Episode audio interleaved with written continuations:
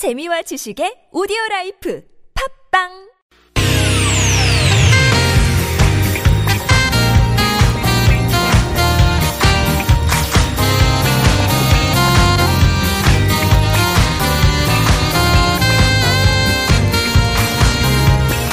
이유가 뭐지? 도대체 뭐 때문에? 세상 만사 궁금한 이야기들을 꼼꼼하게 살펴봅니다. 최진봉의 왜?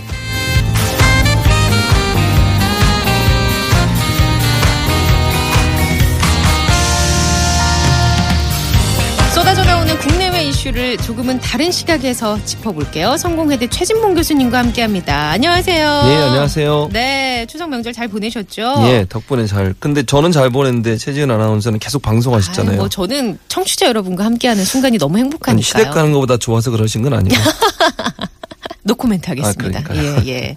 아니, 우리가 오늘 예. 다룰 주제가요. 예. 음, 살짝, 뭐랄까, 쉽게 접근하기는 좀 어려운 듯한 주제인 거는 확실한 것 같은데. 그렇죠. 맞아요. 이제, 우리나라에 지금 존재하고 있는 병역 제도가 징병제. 예. 그러니까 누구나 다 예외 없이 군대를 가야 하는 거잖아요. 그렇죠. 예. 그런데 이걸 요새 좀 바꿔야 하는 거 아닌가, 예. 개선해야 하는 거 아닌가라는 얘기가 심심치 않게 나오고 있어요. 맞아요. 이른바 모병제. 그렇죠. 를 도입해야 된다는 얘기가 있는데 예.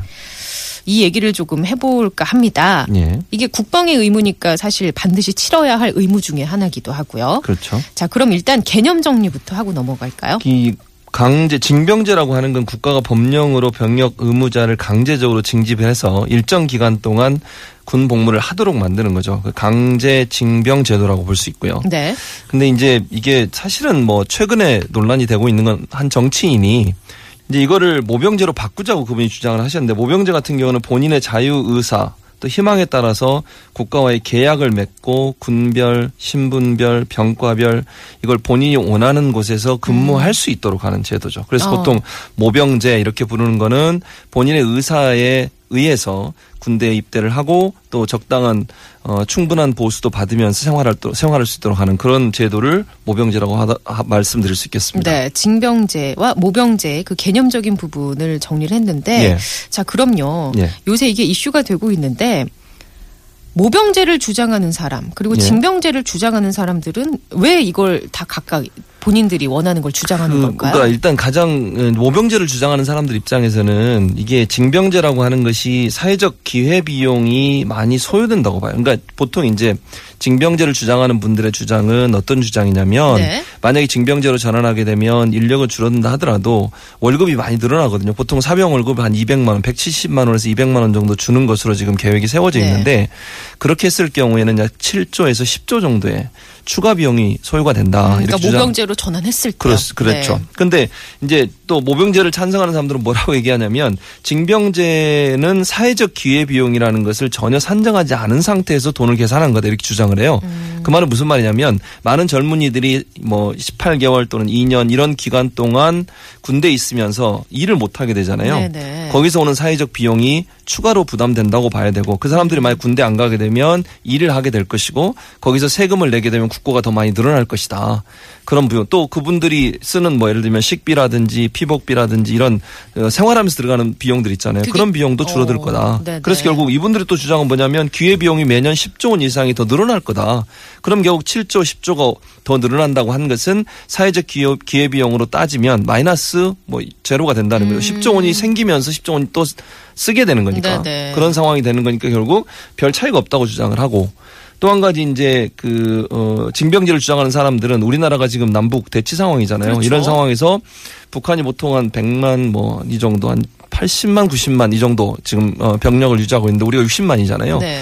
이게 비대칭 구조에서 어, 병사 수가 줄어들면 전쟁에서 불리하다 이렇게 주장을 음. 하고 있는데 이제 또 그 모병제를 주장하는 사람들은 뭐라고 하냐면 지금 전쟁은 첨단 무기들이 전쟁이다. 네네. 그러니까 사람이 나가 싸우는 건 마지막에 뭐 깃발 꽂으러 가는 거고 음. 이런 거지 사실 뭐 경계 초소도 마찬가지잖아요. 음. 사람들이 경계 초소 뭐 1km마다 500m마다 사람이 서 있어도 네. 촘촘하게 다 관리를 못 하지만 CCTV라든지 로봇이라든지 이런 걸 이용하게 되면 뭐 그냥 경계를 충분히 설 수 있는 상황이고 또 핵무기 한번 터트리면 뭐 전쟁 끝나는 상황인데 병사가 많다고 해서 반드시 병, 어, 어, 전투에서 이길 수 있느냐 네네. 하는 그런 어 이제 문제를 제기하고 있고 음. 그런 이제 차이점들이 결국은 모병제 그리고 징병제의 의견을 주장하는 사람들이 첨예하게 대립하는 포인트라고 볼수 네. 있겠죠. 근데 이 참 모병제냐 징병제냐 이 예. 얘기는 우리나라 상황이 일단 남북 대치 상황의 그 특수성이 좀 있고 그렇죠. 이 안보에 대한 것을 뭐 진보냐 보수냐 이런 이념으로 접근하는 거는 조금 힘든 접근인 것 같고 그렇죠. 우리가 좀 다양한 각도에서 논의를 해봐야 될 것 같은데요. 네. 근데 사실 이 직업 군인을 양성을 한다는 것은 어, 어떻게 보면 우리나라 지금 출생, 출생률이 계속 감소를 네, 하고 있잖아요. 맞아요. 이때 필요한 거다라는 주장이 있는 반면에 그 모병제로 가면은 어, 어떤 일부 특권층, 지금도 사회적 약자들은 다 군대를 의무적으로 가는데 오히려 높은 특권층에 있는 분의 자제들은 안 가는 경우가 많기 때문에 그렇죠. 이게 네. 모병제로 되면은 그런 사람들은 더 안 갈 거 아니냐. 라는 주장이 팽팽히 맞서고 있단 말이죠. 그렇죠. 예. 그것도 논란이 되는 게 뭐냐면 지금 현재도 그 특권층이라고 소위 얘기하는 네. 이런 사람들은 여러 가지 방법으로 빼거나 아니면 가더라도 편한 곳에서 보직을 그렇죠. 받고 근무하거나 네. 이런 경우가 많아요. 계속 요새 뭐 그 어떤 비리와 연루된 그렇죠. 그런 네, 맞아요. 분들의 자녀들도 근데 모병제를 주장하는 네네. 사람들이 그 주장이에요. 지금 현재도 그런데 어차피 모병제 하면 그 사람들은 안 가는 거 아니냐. 지금도 그러면 그 사람도 안 가는데 어. 뭐 뭐가 차이가 있냐고 주장을 하고 있고 네. 또한 가지는 이제 우리나라하고 좀 다른 건데 이제 타이완 경우가 대만 같은 경우가 문제가 됐던 게 뭐냐면 네. 모병제로 전환을 해서 사람들을 모집을 했어요 군인으로 그런데 모집률이 30% 40%밖에 안 되는 거예요. 미달인 건가요? 그렇죠. 네. 그러니까 이제 문제가 된 거죠. 그러니까 인원이 필요한데 모병제로 전환한 뒤에 사람들이 안 들어오니까 음. 네. 음. 군 인력이 부족하게 되고 그것이 문제가 돼서 다시 바꾸려고 하는 시도를 하고 있는 상황이고. 아, 다시 징병제로. 그렇죠. 오. 왜냐하면 이게 좀 군 인력이 부족하니까. 예, 예. 근데 우리나라는 좀 상황이 다르다는 거죠. 그러니까 모병제를 주장하는 사람들은 뭐라 그러냐면 우리나라 현재 보세요. 대학 졸업하고도 하사관으로 가려고 줄 선 사람 많아요.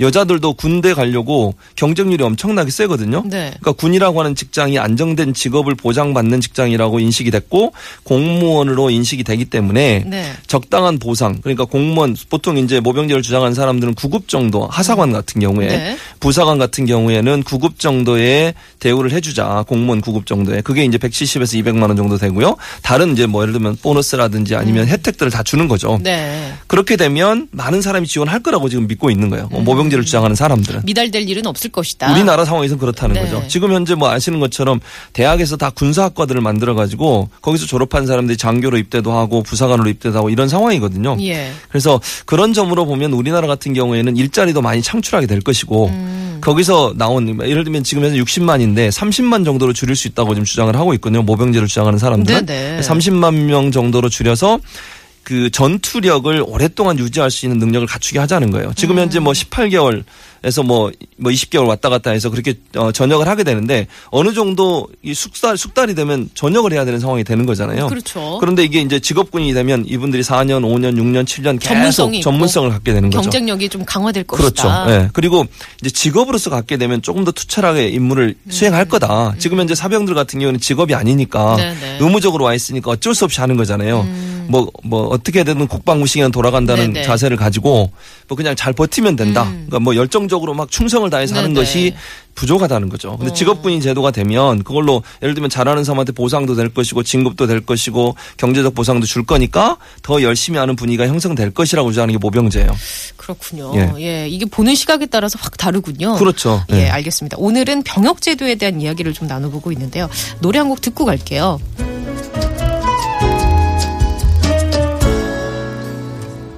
조금은 지쳐 있었나 봐 쫓기는 듯한 내 생활 네, 최진봉의 왜 오늘은 최근 이슈가 되고 있는 모병제, 징병제에 대한 논란을 좀 짚어보고 있는데요. 앞서서 잠깐 얘기 나왔지만 일부 네. 정치인들은 저소득층 자녀들이 주로 입대할 것이다. 라고 얘기를 하는데 이 부분은 어떻게 생각하세요? 그, 그 부분도 뭐 일면 뭐 타당한 부분도 있을 것 같아요. 그러니까 아무래도 경제적으로 어려운 사람들은 이제 직업을 찾기 힘들면 결국 군대라고 하는 직업을 선택할 텐데 저는 이제 그 문제를 징병제에서는 이제 그렇게 될 거라고 주장을 하지만 모병제 입장에서는 또 뭐라고 주장을 하냐면 대우를 제대로 해주면 그것도 하나의 직업으로서의 가치를 가질 수 있다고 보는 거죠.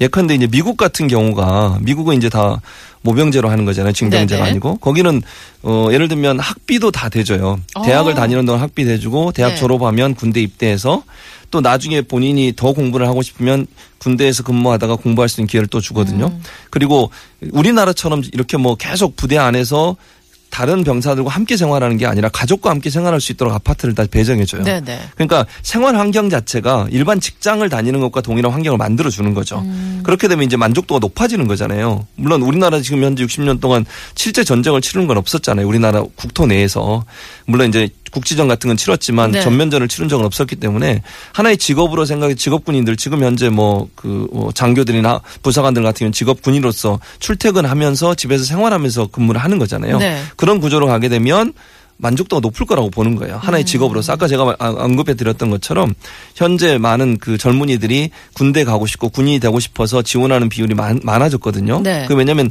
현재 우리나라 사회에 경제가 예, 경제도 어렵고 직업 찾기가 치열하고. 그렇죠. 네. 그러니까 취업이 힘들다 보니까 결국 안정된 직장을 선호하는 그런 분위기가 양상이 되면서 어, 군대에도 좋은 직장이라고 하는 이미지를 만들어내면 반드시 꼭 그렇게 어, 돈 없고 힘든 사람들만 가는 음. 그런 어떤 그 피해를 볼 가능성이 낮아지지 않겠나 하는 것이 모병제를 주장하는 사람들 주장이라고 볼 수 있겠죠. 그 미국은 70년대 이후부터 모병제로 이게 전환이 돼서 실시를 하고 있잖아요. 그런데 여기에 많은 문제점이 있는 걸로 알고 있거든요. 그렇죠. 그러니까 모병제를 함- 했음에도 불구하고 뭐 폭력 그다음에 뭐 마약 이런 문제가 계속 발생하고 있어요. 네. 군 사회가 갖고 있는 어떤 문제점이라고 볼 수 있는데 그러니까 이게 미국도 사실은 이제 모병제를 통해서 오는 일반 병들 그러니까 장교들 같은 경우는 이제 대학을 졸업한 사람들이 많지만 일반 병들 같은 경우에는 네, 대학을 가지 않고 일반 음, 직장 생활하든 아니면 그냥 고등학교 졸업하고 네. 들어오는 사람도 많아요. 그러다 보니까 사회에서 검증되지 않은 사람들이 모병을 통해서 오는 경우가 많거든요. 음. 왜냐하면